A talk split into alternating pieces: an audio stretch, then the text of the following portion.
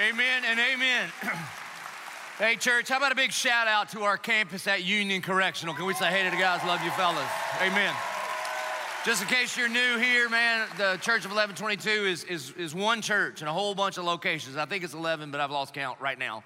Uh, we're about to launch another one in North Jacks uh, in, in August, but three of our campuses are in prisons or correctional facilities. So we've got one in Union. That's where that was filmed. And so um, it's not just like an outreach of eleven twenty-two. These campuses are eleven twenty-two as much as we are eleven twenty-two. Amen? And then there's another one in Columbia, Columbia Correctional. And then we also have a women's facility right here in Duval. And so when we say that we're a movement for all people, all means all. And so we love you guys. We're so glad that you are a part of us and what we are doing. Grab your Bibles. We're in the book of James. We're in the third week, so it takes us three weeks to get through almost a chapter. In our time together, what we're going to be talking about is anger. So don't worry, this doesn't apply to you, but you probably know a guy. That video started out with these words: anger is like the pin on a grenade being pulled. And what we're going to do in our time together through the Word of God and the power of the Holy Spirit is we're going to ask Him to help us put the pin back in. Anger's a really big deal. The Bible specifically mentions anger over two hundred times. Anger is a really, really big deal. Extended periods of anger raise your heart rate, raise your blood pressure. Adrenaline enters the bloodstream, can lead to cardiac arrest. Anger will shorten your life, it clouds brain function, it lowers your immune system, it increases your risk of stroke by over fifty percent. According to a Gallup poll, right now, the world is sadder, angrier, more worried, and more stressed than in the history of Gallup polls. Anger is considered the primary cause of roadside accidents, with aggressive driving constituting sixty-six percent of traffic fatalities. Anybody struggle with anger? I know what you're thinking right now. You're thinking, I, I, I need to send it. This is my father-in-law. I mean, that dude. Because that's what's the crazy thing about anger. Here's the thing about Christians. Christians don't get angry. We get frustrated. You know what I mean? We get aggravated. So maybe, maybe if you're not sure this is you, maybe I, I'm coming up with a couple little tests here. You might have anger issues if every time you call your kids names, they flinch. You might have anger issues because you would never judge people. You just constantly think, how could they be so dumb? You might have anger issues if you would never yell, but your exhale sounds like a city bus letting out its air brakes. You may have anger issues if you were undefeated in both the past events that you replay in your mind to constitute that you knew that you were right and the imaginary conversations that you wish you would have. You might have anger issues if people af- often ask you, what's wrong? And your answer is, it's just my face. You might have anger issues if they know you by name at Home Depot for your fe- frequent visits to buy drywall and spackle. You might have anger issues if you regularly use your husband's toothbrush to clean the toilet. Gretchen gave me that one. That scares me. You might have anger issues if you're afraid to put an eleven twenty-two sticker on your car because of your lack of highway hospitality. And you may have anger issues if Little League umpires cower at the field every time you show up, as they should. Now, the reason I bring that up is because that is me, man. That is me. I can tell you, man, me and, me and one of my best buddies, two of my best buddies, uh, Sean Maxwell and Scott Batch, we coached our boys in a whole bunch of stuff, baseball and football, and we had this flag football team, and we were winners, man. We were winners. We didn't, like, play for fun. We played to win. You know what I'm saying? And so that's what, and, and we would tell our kids, hey, listen, if your dad says you're just playing for fun, your dad's a loser. And so you probably shouldn't be on our team. We played to win. And every other year in flag football, we would have a shot at the championship. My son was the quarterback. One of his best buddies was the receiver. He was the best receiver in our little group, in our in our league. They set the record for number of touchdowns scored, all this kind of stuff. And we're in the championship game at U N F, all right? Which means you got two referees. And I was a coach. Sean was a coach. Scott was a coach. I was on the sideline. J P was the quarterback. He drops back. And it's not real football. It's flag football. It's different. It's kind of communist. Can't really touch each other. You know what I'm saying? And this, like, big-boned kid straight trucks J P. He drives back to throw. He gets the ball off, and then boom, he gets knocked down. I'm like, what are you doing? That's roughing the quarterback. What are you doing? And this poor little, probably nineteen-year-old U N F kid making eight bucks a game looks at me, and I mean, I am just like angry. And he says to me these words. He says to me, I didn't see it. To which I scream, you have one job. Then on the other side of the field, I hear, hey, Pastor Joby. So, all right. Let's talk about anger, all right? James chapter one, we're going to begin in verse nineteen. It starts out this way. It says, know this. This is an imperative. James wants you to know something. You should pay attention to what James says. You've heard it a couple times, just in case you're new to Bible study. James is the half-brother of Jesus. Think about that. And James puts his faith in his brother as God, as the Lord and Savior. Let me ask it to you this way. How many of you have a brother? If you have a brother, raise your hand. I have a brother. Okay. What would it take for you to be convinced that your brother was the Savior of the world? I mean, you know, James was not convinced until the resurrection of Jesus. That's what it would take. Listen, I got a brother. He's a decent enough guy. But if he came up to me and said, behold, I'm the son of God. I'm like, you the son of something, buddy, but it ain't the Lord. You understand? Okay, so. But James, post-resurrection, believes that his older brother is the Messiah.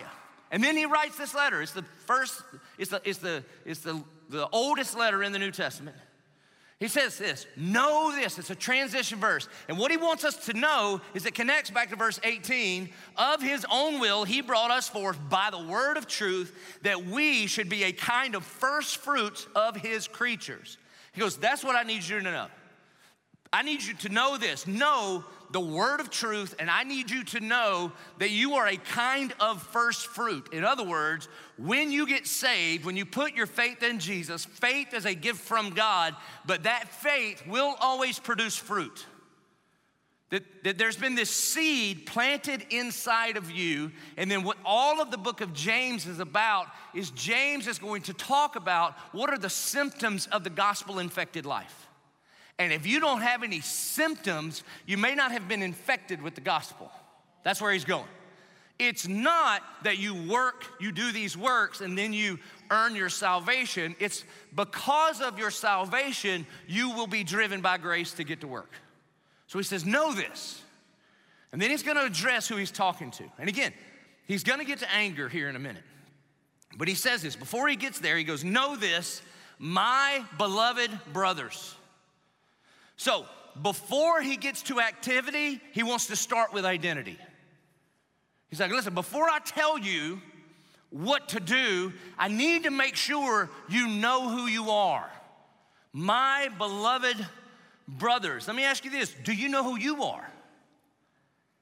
And if you don't, that's probably why you're so angry. Because anger can oftentimes be this response when we're confused or when we're lost or when we think we're the center of the universe and all of the cosmos is supposed to revolve around us. So he's going to start with who we are. A W Tozer, this, this brilliant pastor and scholar and theologian, he says this. He says, the most important thing about you is what you think when you think about God.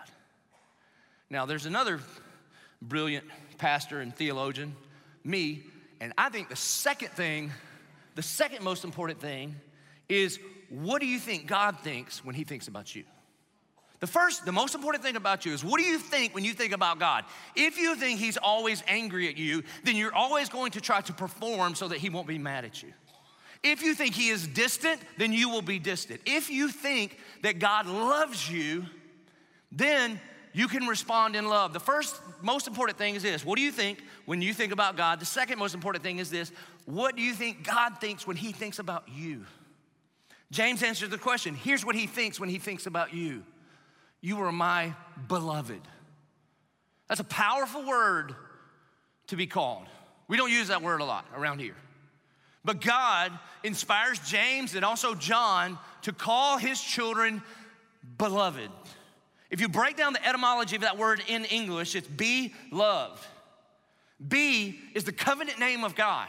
In Exodus chapter three, when Moses talks to God at the burning bush, and he says, what's your name? God gives him his covenant name. In English, we translate it, I am that I am. Yahweh is the Hebrew. It's supposed to sound like breath, to breathe in, to breathe out. Yahweh, that God would be as close as your very next breath. And the, the English translation, we translate it, I am that I am, or, or it means to be that I be. That God's name is to be. And when he says beloved, what he's saying is that be loved you fully and finally at the cross. That God demonstrated his love for us in this, that while we were yet still sinners, Christ died for you. That's how he demonstrated his love. Not in our circumstances, but at the cross. First John chapter four says this, and this is love. Not that we love God, but God loved us and sent his son as the propitiation for our sin. And propitiation means a payment that satisfies, which means if you are in Christ, he cannot be dissatisfied in you. Think about that. He's not disappointed in you. He's not dissatisfied in you. He knew exactly what he was getting when he purchased you with the blood of his own son, Jesus Christ. And when he looks at you, he does not see the filth of your life that we bring to him. He sees the righteousness of his son wrapped around you like the father wraps a robe around his son. So not only is it a title, beloved, it's also a verb. Be loved. Be loved. If you, if we had any concept at all of how much God loves us, then that's how we would treat people. You see, some of you are angry, some of us are angry because we just don't know how loved we are. Because we just think it's, it's based on our performance. And the reality is, is that loved people love people. Safe people make people feel safe. Hurt people hurt people. So before he gets into how, what to do with your anger and how to handle your anger, the first thing you need to know is who you are, and you are a beloved. Then he says, brother. Not beloved, random individual who has asked Jesus Christ into your heart all by yourself. No, no, no, no, no. You're not saved by the church, but you realize you are saved into a faith family. That we are brothers and sisters. And the way that we interact with God and one another impacts one another. That the Bible says that we are to love one another. So not only are you beloved by God, but you are also placed into a family. Now, now that we know who we are, he's gonna get on to some action. He says this, so let every person be quick to hear, slow to speak, slow to anger. For the anger of man does not produce the righteousness of God. Therefore, put away all filthiness and rampant wickedness and receive with meekness the implanted word which is able to save your soul. He says, be slow to speak, be quick to hear, slow to speak, slow to anger. For the anger of man does not produce the righteousness of God. All right, can I just be real? Listen, if you need your pastor to have it all buttoned up and tied up, this ain't your church, okay? Just go back, because let me just confession time. I suck at this. I don't even like to say the word suck a lot in church. Gretchen, I get in trouble with her, but I can't think of a better word. I read this and I go, uh-oh, because I'm telling you, if you've got to have a black belt in order to teach the topic, I'm not allowed to teach on this one. Now, there's some I feel pretty good about. Evangelism, when I taught about the woman who busted open the alabaster jar to worship extravagantly. Come on, follow me as I follow Jesus. I'm good on that one. This one, there's a big, fat, uh-oh. In fact, one time I was taking this personality exam. We were, um, I've taken about a thousand personality exams. We love some personality exams around here, right? So the elders had me take this personality exam. It's new one, you know, what everybody's into and whatever. And so I'm sitting in my living room and I'm, you know, doing, answering all the questions. And they asked them, they, I don't know how to, they're like, would you rather kick a baby or stab a puppy? And I'm like, what? Okay, rank that one to five. You know what I mean? Don't make any sense, whatever. But they all come out the same every time I take them. So I'm taking this personality exam. Gretchen walks in, it's like a, she's like, hey, what are you doing?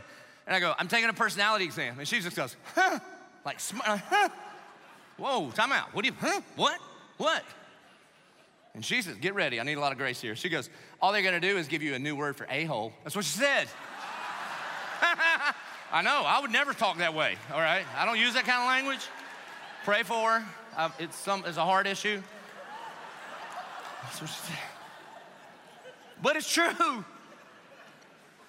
You ever take them? I'm a D, I'm red, I'm dominant, I'm a driver, I'm a whatever. It's just all these, urgh, that's every word, all right? Strength finders, remember strength finders? My number one was competition. C S Lewis says that's the greatest sin. That's the greatest example of pride. Got it, that's my best strength. I'm winning at the sinning one. Okay, so. So here's why I bring it up. Because James says, let every person, and especially these days, man, we think some of us get an excuse. No, you don't understand. I'm a D, I'm an eight, I'm a, like we, we, we pull out our personality exam to excuse what the Bible would call sin. It's like, no, no, I don't think, you know, my Myers-Briggs is J E R K, like I can't help it. Well, according to the Bible, nobody gets an excuse, man. Nobody. So he says, let every person, and here's what he says, be quick to hear, slow to speak, slow to tweet, slow to comment, slow to repost. I may have added a couple, okay? He's saying, slow down. And all of that leads to this one, and slow to anger. More confession time. This is about you. I've been in ministry for thirty years, on staff for thirty years. In the last two or three years, I've never seen people more angry than I have experienced in the last two or three years. Not slow to speak, not quick to listen, but very quick to email, very quick to tweet, very quick to, and I'm talking about nasty emails from brothers and sisters, like covenant member type things. Let me just give you a warning. If you send me a nasty email, here's what I'm gonna do. I'm gonna call you and make you read it to me. Because I can't read tone.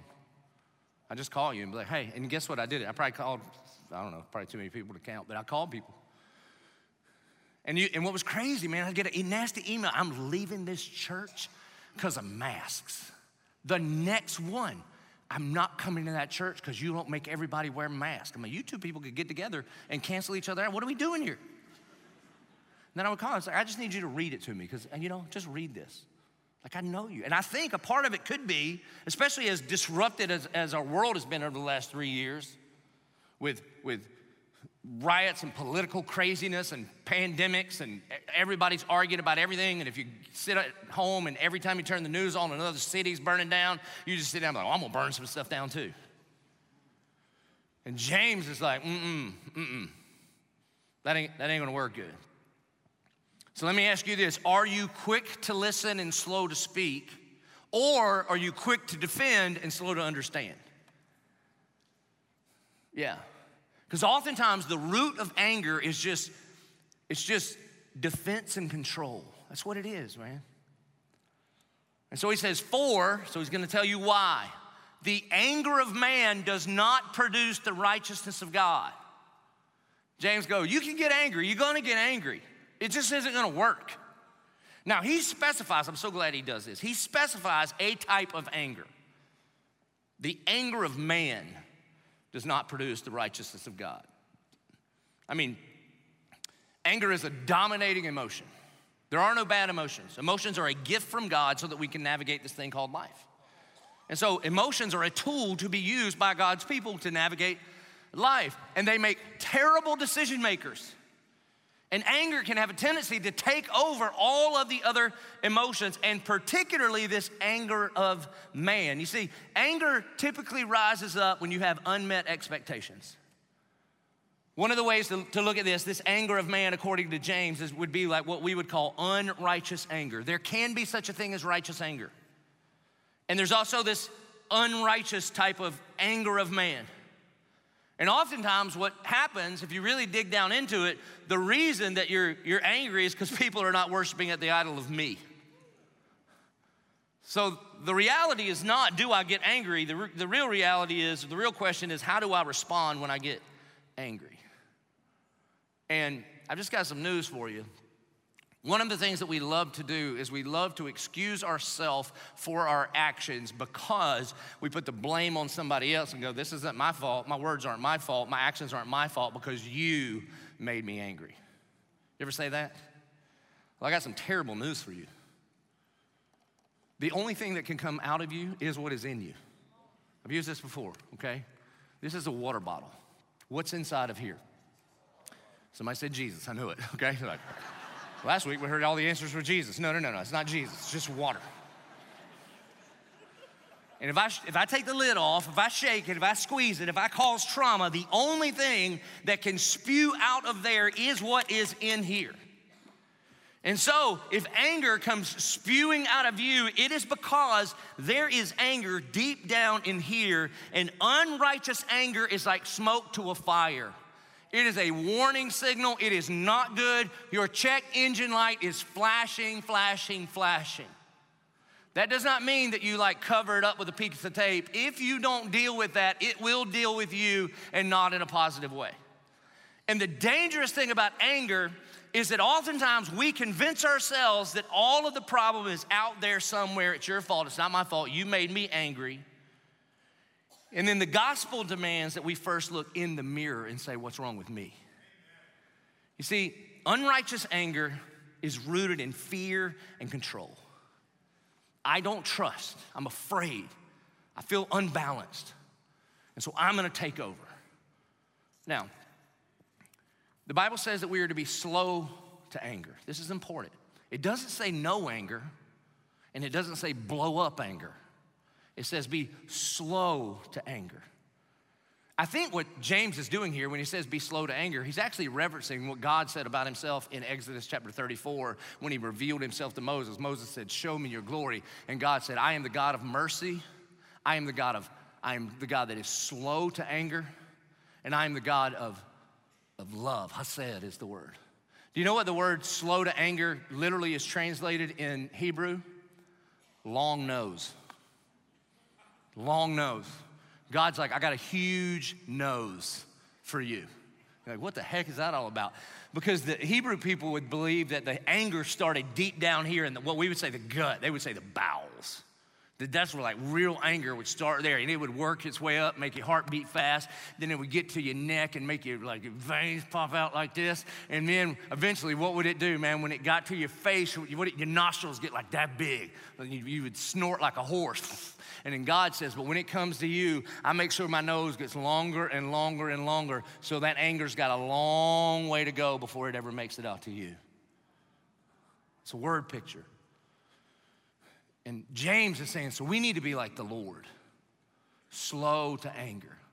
So not no anger and not blow up anger, but slow to anger. Like there is a way to be assertive and even aggressive without sinning in anger.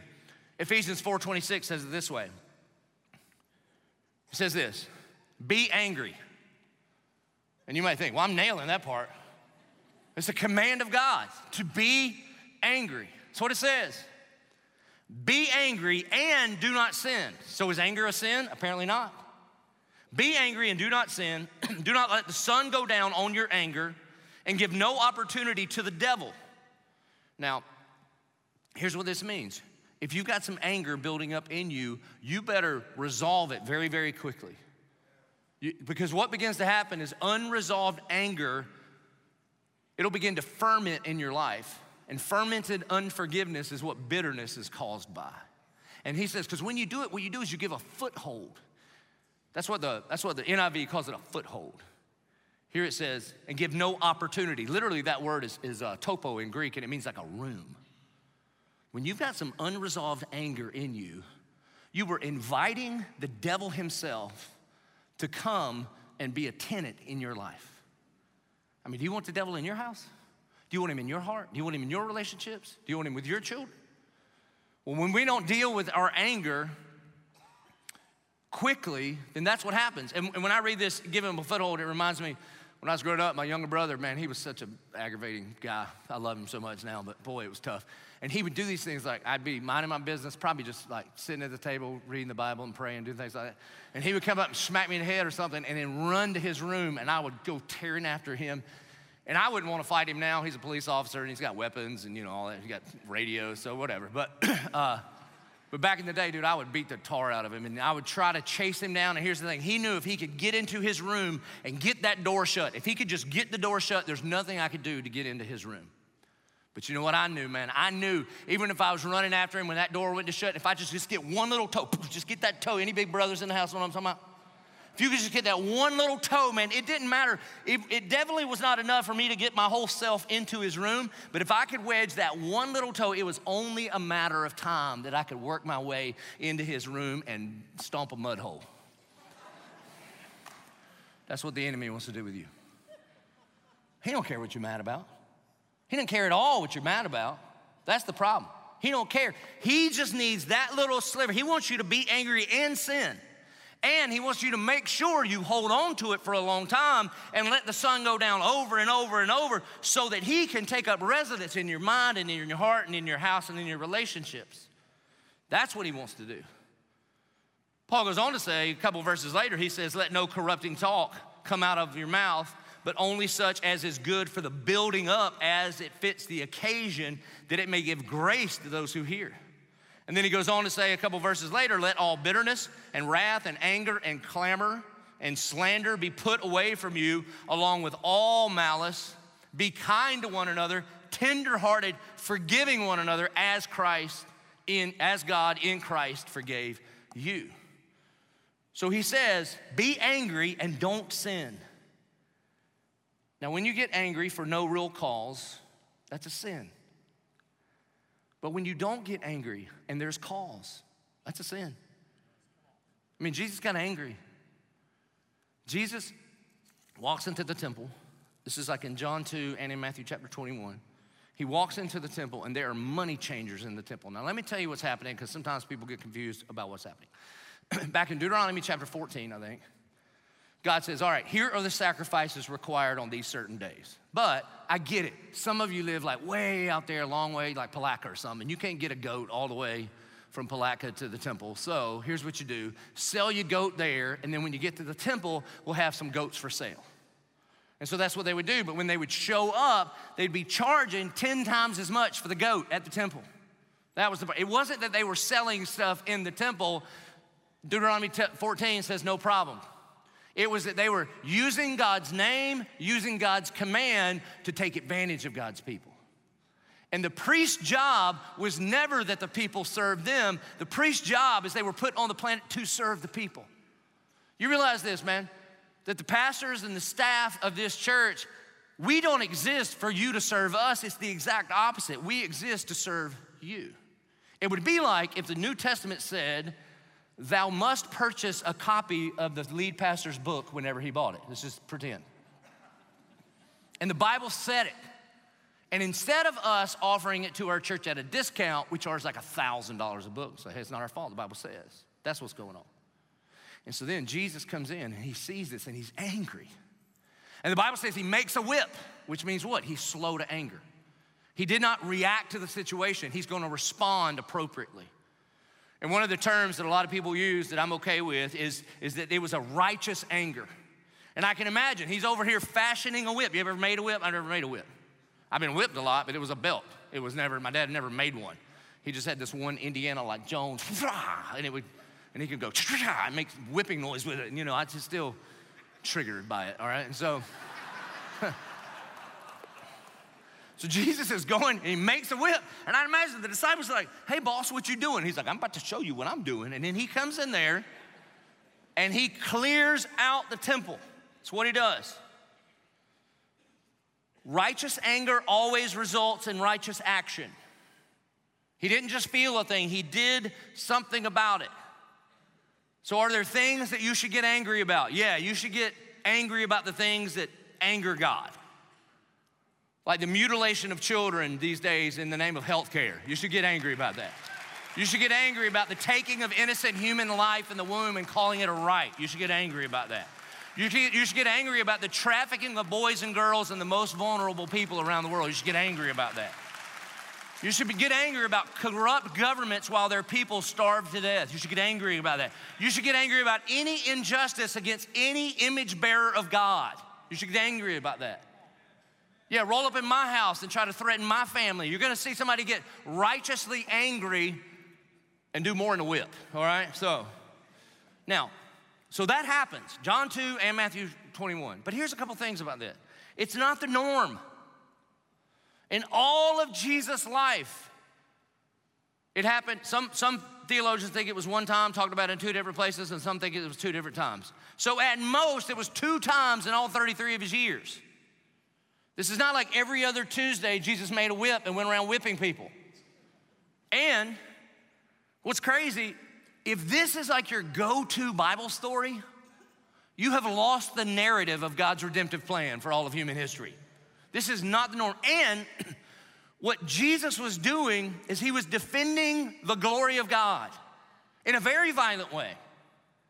So look, the Bible says from the days of John the Baptist until today, the kingdom of heaven is forcefully or violently advancing, and violent men take hold of it. So sometimes it requires violence. In fact, if you're an eleven twenty-two-er and you bring your tithes and offerings here, part of what your tithes and offerings do in regards to fighting against human trafficking is we employ a group of people with a very special skill set, and they go around the world to find the most vulnerable people that are being trafficked, and they are the tip of the spear, and they do some things that would make you very uncomfortable. We don't talk about it a lot. Those things happen in Jesus' name. Now, Tim Keller, God rest his soul, said this. He says, anger is love in motion to protect what you love the most. Anger is love in motion to protect what you love the most. So the, he says, the question you should ask yourself when you're angry is, what am I protecting or what am I defending? And what Jesus was protecting and defending here was the name of God, the glory of God, the people of God. The reality is, is if you ask that question, if that anger, if those emotions that begin to fire up in you, and you begin to say, okay, okay, why am I angry? What am I protecting? What am I defending? If anger is love in motion to protect what I love most, what do I love? And the answer most often is not the glory of God. The answer most often is what I'm trying to protect is me, my comfort, my reputation, my ego. I mean, let's be for real. What are you really doing when you scream at your kids? What are, you, what are we doing when we yell in the car, right?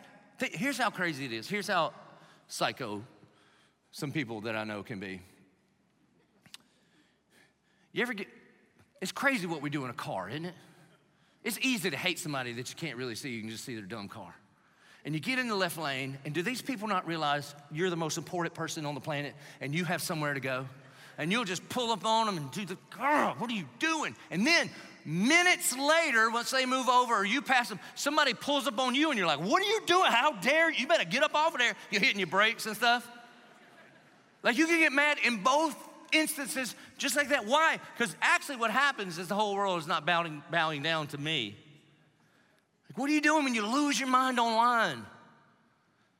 What are you doing when you give your spouse that silent treatment? Here's what you're doing. The fundamental question is this: do you trust God?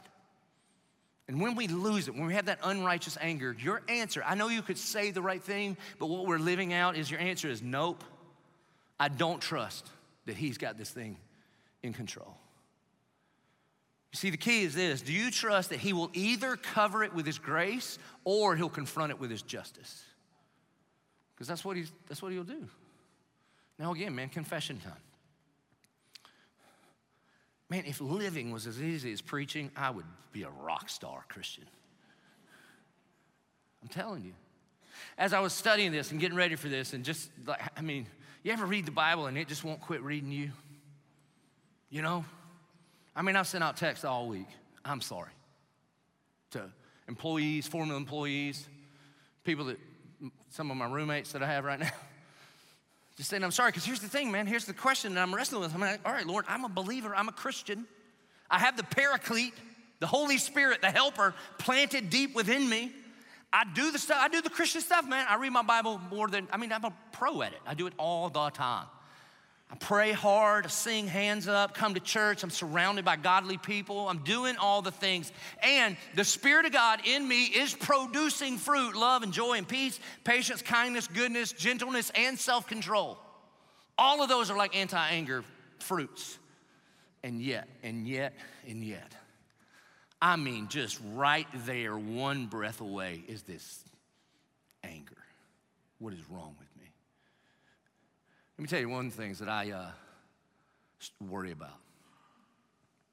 How in the world are our children ever going to believe that their Heavenly Father loves them if their earthly father is mad at them all the time?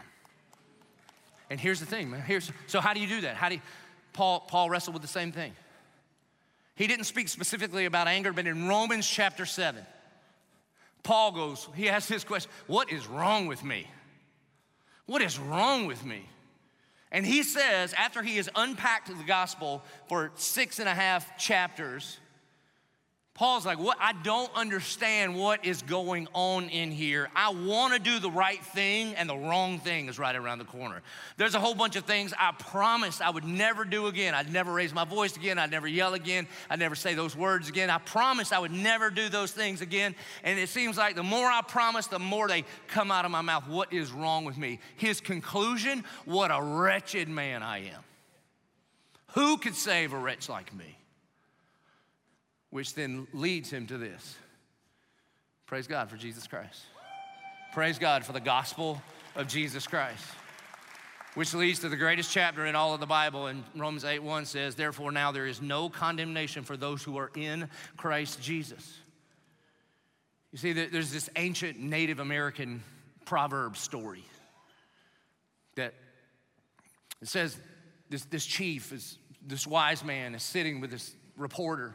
And they're at, he's asking, like, how, how did you get so wise? How did you get so honorable? How do you have such great character and morality? And the guy says, oh, I don't. Inside of me are two dogs fighting every single day. There's a good dog and there's an evil dog, and they are at war fighting every single day. And the journalist asks, well, which one wins? And he simply says, the one that I feed. Inside of me, man, I'm really into the Jesus thing. I'm all in on it. And inside of me, on a daily basis, there is a war. There is a war. And even though I know theologically Jesus has already won the war, I get it, man, I know. I've read to the end of the book. Good news, spoiler alert, we win. And yet, if I don't feed the good dog, if I don't feed the paraclete, the Spirit of God, if I don't make sure that I take every thought captive, if I don't pay attention to my emotions and know that even my emotions are submitted and subjected to the Lordship of Jesus Christ, then in one second I can be acting in the flesh and acting a fool. So you say, all right, well, Paul, so what do we do? James answers it this way. He's like, all right, here's what you're gonna do when it comes to anger. You're gonna have to take off some stuff and put on some stuff. That's what you're gonna do. He says, therefore, so since the anger of man does not produce the righteousness of God, that's what the therefore is there for.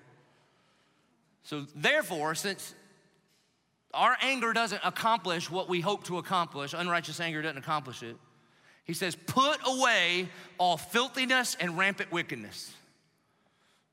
You see, when you're angry, and you're ruled by your emotions, and it's the anger of man, like you're not protecting the glory of God, you're not protecting the people of God, you're not protecting your family, you're not protecting vulnerable people, you're protecting your ego, and you're protecting your reputation, and you're protecting your comfort. You know what can, you can do?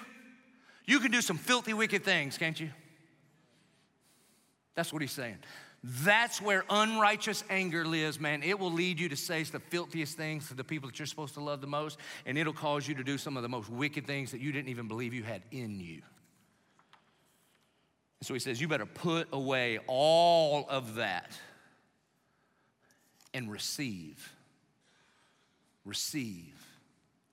You, you need to take off those things. This is, this is kind of like Lazarus coming out of the grave, and Jesus says, take off those grave clothes. Because that kind of anger and malice and filth and wickedness, man, those are dead people's clothes. They don't belong on you anymore. You got to take those things off.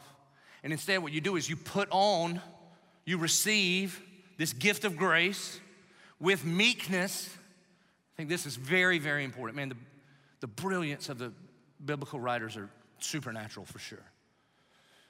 If you've been a long time, eleven twenty-two, or you know what the word meek is. Meek, we don't like the word meek because it's rhymes with weak, and we think that it means weak. It doesn't. In Greek, it means bit bridled horse. You see, anger is not a thing that is just going to disappear. It's not a problem to be solved. It, it is an emotional power where you need to hand the reins over to another master because your flesh can't handle it. That's what it is. That, that what it means to be meek is for you to, for you to confess, Lord, I need help. I ain't got this. I get these emotions, I get these things that happen. Maybe it's partly the way I wired. I'm sure no, it's the sinfulness of my flesh because I want the world to bow down to me. And when these things happen, what am I gonna do? I need to receive by grace this gift, and I need to be meek. I need to hand the reins to you and say, Lord, would you please help me direct this anger in the right place? So we receive with meekness the implanted word of God. We've got to make sure that the word of God, the voice of God through his inspired word is always louder than the voice of me in my head. Do you realize you're the most influ- influential person in your life? You know why? Because nobody talks to you more than you. You ever talk to yourself? All the time. You ever somebody catch you talking to yourself? Who you talking to? Just us, leave me alone. And you say all kind of crazy stuff to yourself. Do you realize that? Do you realize if I talked to you the way you talk to you, you wouldn't allow me to be your friend? Nobody's broken more promises to you. Nobody's lied to you more than you. I'm telling you, man. And so the, what he's saying is, okay, okay, you struggle with anger? All right, everybody, welcome to earth. And what you need to do is you gotta put off the filthiness, you gotta put off the wickedness. Let's try to slow this train down, all right? And then you're gonna receive, by grace, with weakness, hand me the reins to your life. The implanted word of God. Man, how what a great word, the implanted word of God. That the word of God is not just an external record of God's work on the planet, it's also a thing, it's like a seed that gets planted inside of you and it begins to do some stuff that a talk from me can't do, man. That's what it does. And we got to allow the word of God to be louder than the crazy things that we tell ourselves or the crazy things that we hear from this world. That you gotta believe God's word even more than you believe your own feelings. Again, there's no such thing as bad feelings, but your feelings will lie to you. Come on, you know this. One more piece of chocolate won't hurt. What a lie. So you receive the implanted word. Here's a couple verses on anger. Over two hundred times in the Bible, the Bible talks about anger. Here's Proverbs fourteen, seventeen. A man of quick temper acts foolishly. You ever had anger lead to dumb decisions? You know what the Bible means in the Old Testament when it calls you a fool? It means you know better and you do it anyway. Simple is the person that just don't know. Fool is the person that knows and does it anyway. A fool, here's the modern day example. Okay, I love picking on this one. A fool is the modern day cigarette smoker. That's it. If you smoke cigarettes right now, I'm not saying you're going to hell, you smell like it, but I'm not saying you go to hell, okay? You're just a fool. Because don't you see, you buy it and there's like a dead person on the thing. And it's like, that's going to be you. And you're like, I know, that's foolish, that's all that is, okay? And I know every time I do it, somebody's like, I heard you smoke cigars. It's totally different, that's cool, it's fine, okay? Doesn't count. Proverbs fifteen, one says, a soft answer turns away wrath, but a harsh word stirs up anger. How many of you know, man, it ain't what you say, it's how you say it. If you find yourself saying, what's wrong? All I said was, you should memorize Proverbs fifteen one. It's not just the verse, it's the tone that you're singing it in. That a harsh word stirs up anger. A soft answer turns away wrath. Proverbs fourteen twenty-nine says, whoever is slow to anger has great understanding, but he who has a hasty temper exalts folly. Have you ever, once you calm down, you think, gosh, I wish I could take that back. He's saying, pump the brakes, slow down. A hot temper, this is uh, Proverbs fifteen eighteen. A hot-tempered man stirs up strife, but he who is slow to anger quiets contention. You can't be responsible for anybody else, man, but you are responsible for your responses. And when we slow that thing down, we can... We can slow down the, even the rage in somebody else. Proverbs sixteen thirty-two, whoever is slow to anger is better than the mighty, and he who rules his spirit than he who takes a city. Proverbs nineteen eleven, good sense makes one slow to anger, and it is to his glory to overlook an offense. What most people do is over, overreact to an offense. Please know this, anger can lead to overreaction. And we are addicted to being offended today. Offense isn't a choice. It's a choice. You get to decide if you're offended or not. Now listen, man, being offended is inevitable. Everybody's going to say something. You're like, oh, I can't believe you say that to me, okay? What you do with that is up to you. And our culture is addicted to being offended. I mean, the, I think people just walk around like, like with a notebook, just waiting to write down all the offensive things that they feel. And the Bible says in First Corinthians thirteen that love keeps no record of wrong, and love is not easily offended. So the mature person who is slow to anger overlooks an offense. Ecclesiastes seven, eight, and nine says this: better is the end of a thing than its beginning. And I love that, right? It ain't how you start that matters, it's how you end. And the patient in spirit is better than the proud in spirit. Be not quick in your spirit to become angry, for anger lodges in the heart of fools. Anger is not an event. And what happens when you don't deal with anger, this is what Paul's talking about in Ephesians chapter four, when you don't deal with anger and you don't deal with unforgiveness, then it begins to ferment, and it, it, it, it creates a bitterness in your heart, man. And it is impossible to simultaneously have bitterness in your heart and the peace of Jesus in your life. They just don't coexist. And what happens when something ferments, man, you get that fermenting, here's what happens. It's gonna stink and it'll get you drunk. And you'll be drunk on emotion instead of having the peace of Christ that transcends understanding and the Spirit of God guarding your heart and mind in Christ Jesus. Matthew five twenty-two says this: but I say to you that everyone who is angry with his brother will be liable to judgment. Whoever insults his brother will be liable to the council, and whoever says you fool will be liable to the hell of fire. He, Jesus, this, he says, you've heard it said you shouldn't murder, but if you even hate in your heart, you're as good as a murderer. This is a really big deal. Ephesians four thirty-one says this: let all bitterness and wrath and anger and clamor and slander be put away from you, along with all malice. Colossians three eight says a very similar thing: but now you must put them all away, anger, wrath, malice, slander, obscene talk from your mouth. First Peter two one, very similar. So put away all malice and all deceit and hypocrisy and envy and all slander. So what do we do? Here's what you do. You gotta put away that, you gotta slow pump the brakes on the anger. You gotta put away those things and put on the grace of God. This is why he says in Ephesians, he says, so be kind to one another and tenderhearted, forgiving one another. How in the world am I gonna do that, God? Here's how: as God in Christ forgave you. In Matthew chapter eighteen, man, there's this beautiful parable that Jesus shares. It's all about forgiveness, but the long and short of it is there is a servant that gets forgiven of a debt that he can never have paid in twenty lifetimes. He gets forgiven of this huge debt. And then he walks out, and another servant owes him a little bit of money. It'd be like a week's wage. And he goes U F C on him. The Bible says he's trying to choke him out. And everybody else is like, what's wrong with you? How in the world could you be get forgiven so much and then not forgive this guy that owes you so little? This is what James is saying. You, you, you know why? You know why we are to be quick to hear, slow to speak, and slow to anger? Because that's how God treats you. That's why.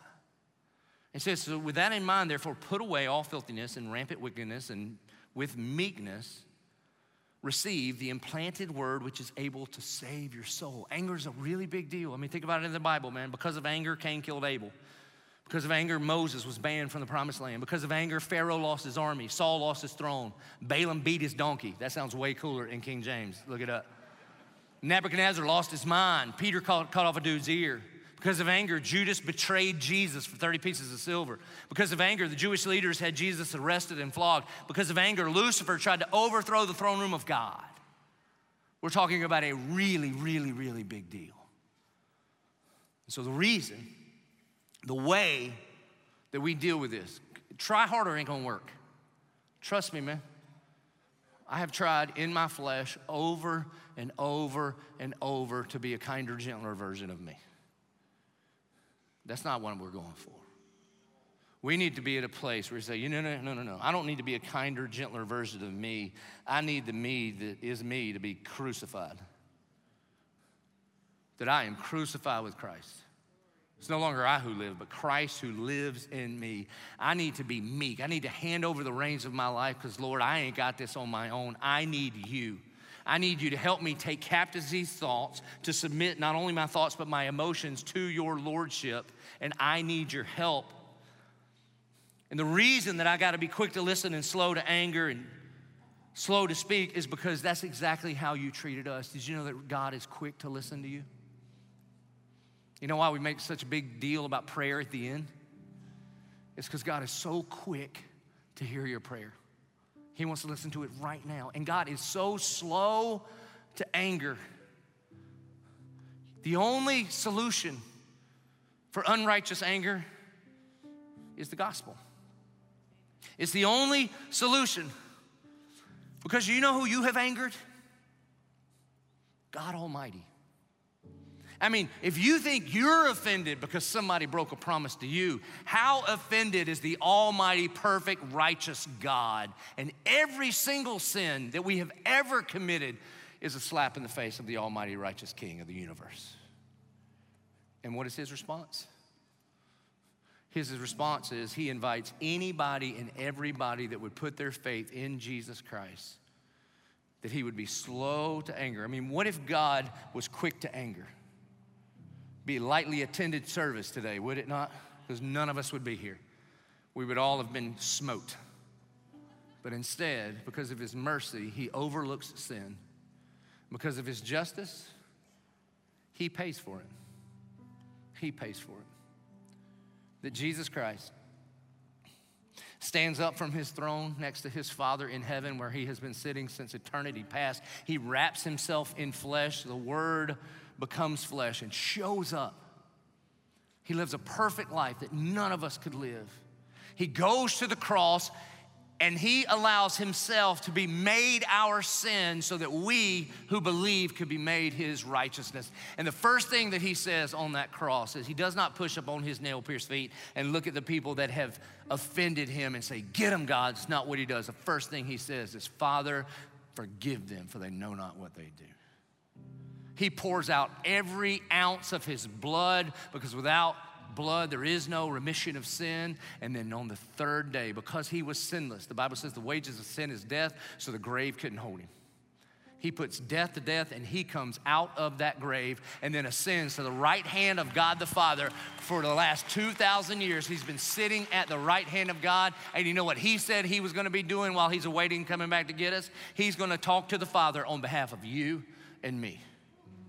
So be, be quick to listen, because God is quick to listen to you, and be slow to anger. Why? Because that's exactly how God treats you and me.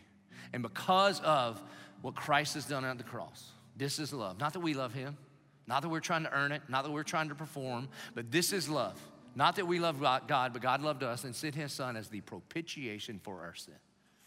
And what God thinks about, when he thinks about you, if you are in Christ, he said, "My beloved son, my beloved daughter." Now may we, by the power of the Holy Spirit, treat other people, regardless of the offense, may we treat other people the way he has treated us. So we're gonna close in a couple different ways. What's crazy is most oftentimes, the very thing that displays our anger the most is our mouth. In a few weeks, James is gonna talk about words. We're gonna spend the whole time talking about the power of our words. And what's crazy about the way God has created us as human beings, the most offensive thing that we have, our mouth, can also be the very tool that God uses to begin that reconciliation. And so if you're here, at any of our campuses, and you're a believer in Jesus, then I want you to be slow to speak, quick to listen, slow to anger. And maybe the first thing that you need to say is look at the people that you've hurt the most because of your anger and use your mouth and you say words like, "I am really sorry." And I would be specific. This isn't like there's just blanket, uh, you know, we all sin, so no, no, no, no. I am really sorry, I. Will you forgive me? I need grace and I need help. And the good news is if you have Christ, you got grace and he sent you a helper. But we should confess our sins to one another and pray for one another that we might be healed. There's some relationships right now at all of our campuses, and the healing is gonna be in right now. In our prayer time, you're gonna come down. Dads, some of you might need to get your kids. Husbands, some of you might need to say, hey, babe, can we go down here? I need to confess to you, I am so sorry. Will you forgive me? And then if you don't know Jesus, I got some other great news. The Bible says that there's a couple things that happen when you get saved. He says, if you believe in your heart that when Jesus died on the cross, it counted for you, if you believe in your heart that God raised him from the dead, and you confess with your mouth, again, the same thing that the filthiness and the wickedness have come out of, God uses that very same thing to be the, the tool that he uses to, to express your salvation. The Bible says, for all who call on the name of the Lord will be saved. And maybe the reason you got all this anger in here and all this anger's been spewing out of you is because you don't know how loved you are. And maybe today, for the very first time, you were ready to be loved, to receive the love of Jesus poured out for you at the cross. Well, I'm not saying it's easy to be a Christian, but it is pretty simple to become one. You admit it. I ain't got this. I need help. You believe that when Jesus died on the cross, it counted for you, and you confess, Jesus Christ, you are my Lord and Savior. If you've never done that, I want to give you the opportunity to do it right now. Would you bow your heads? Would you close your eyes? And if you would say, you know, that's me, Pastor, that's me. For the very first time, I am ready to confess Jesus Christ as my Lord and Savior. Not by anything that I have said, but God is calling out to you at the deep soul level, and you know that he is calling you to life.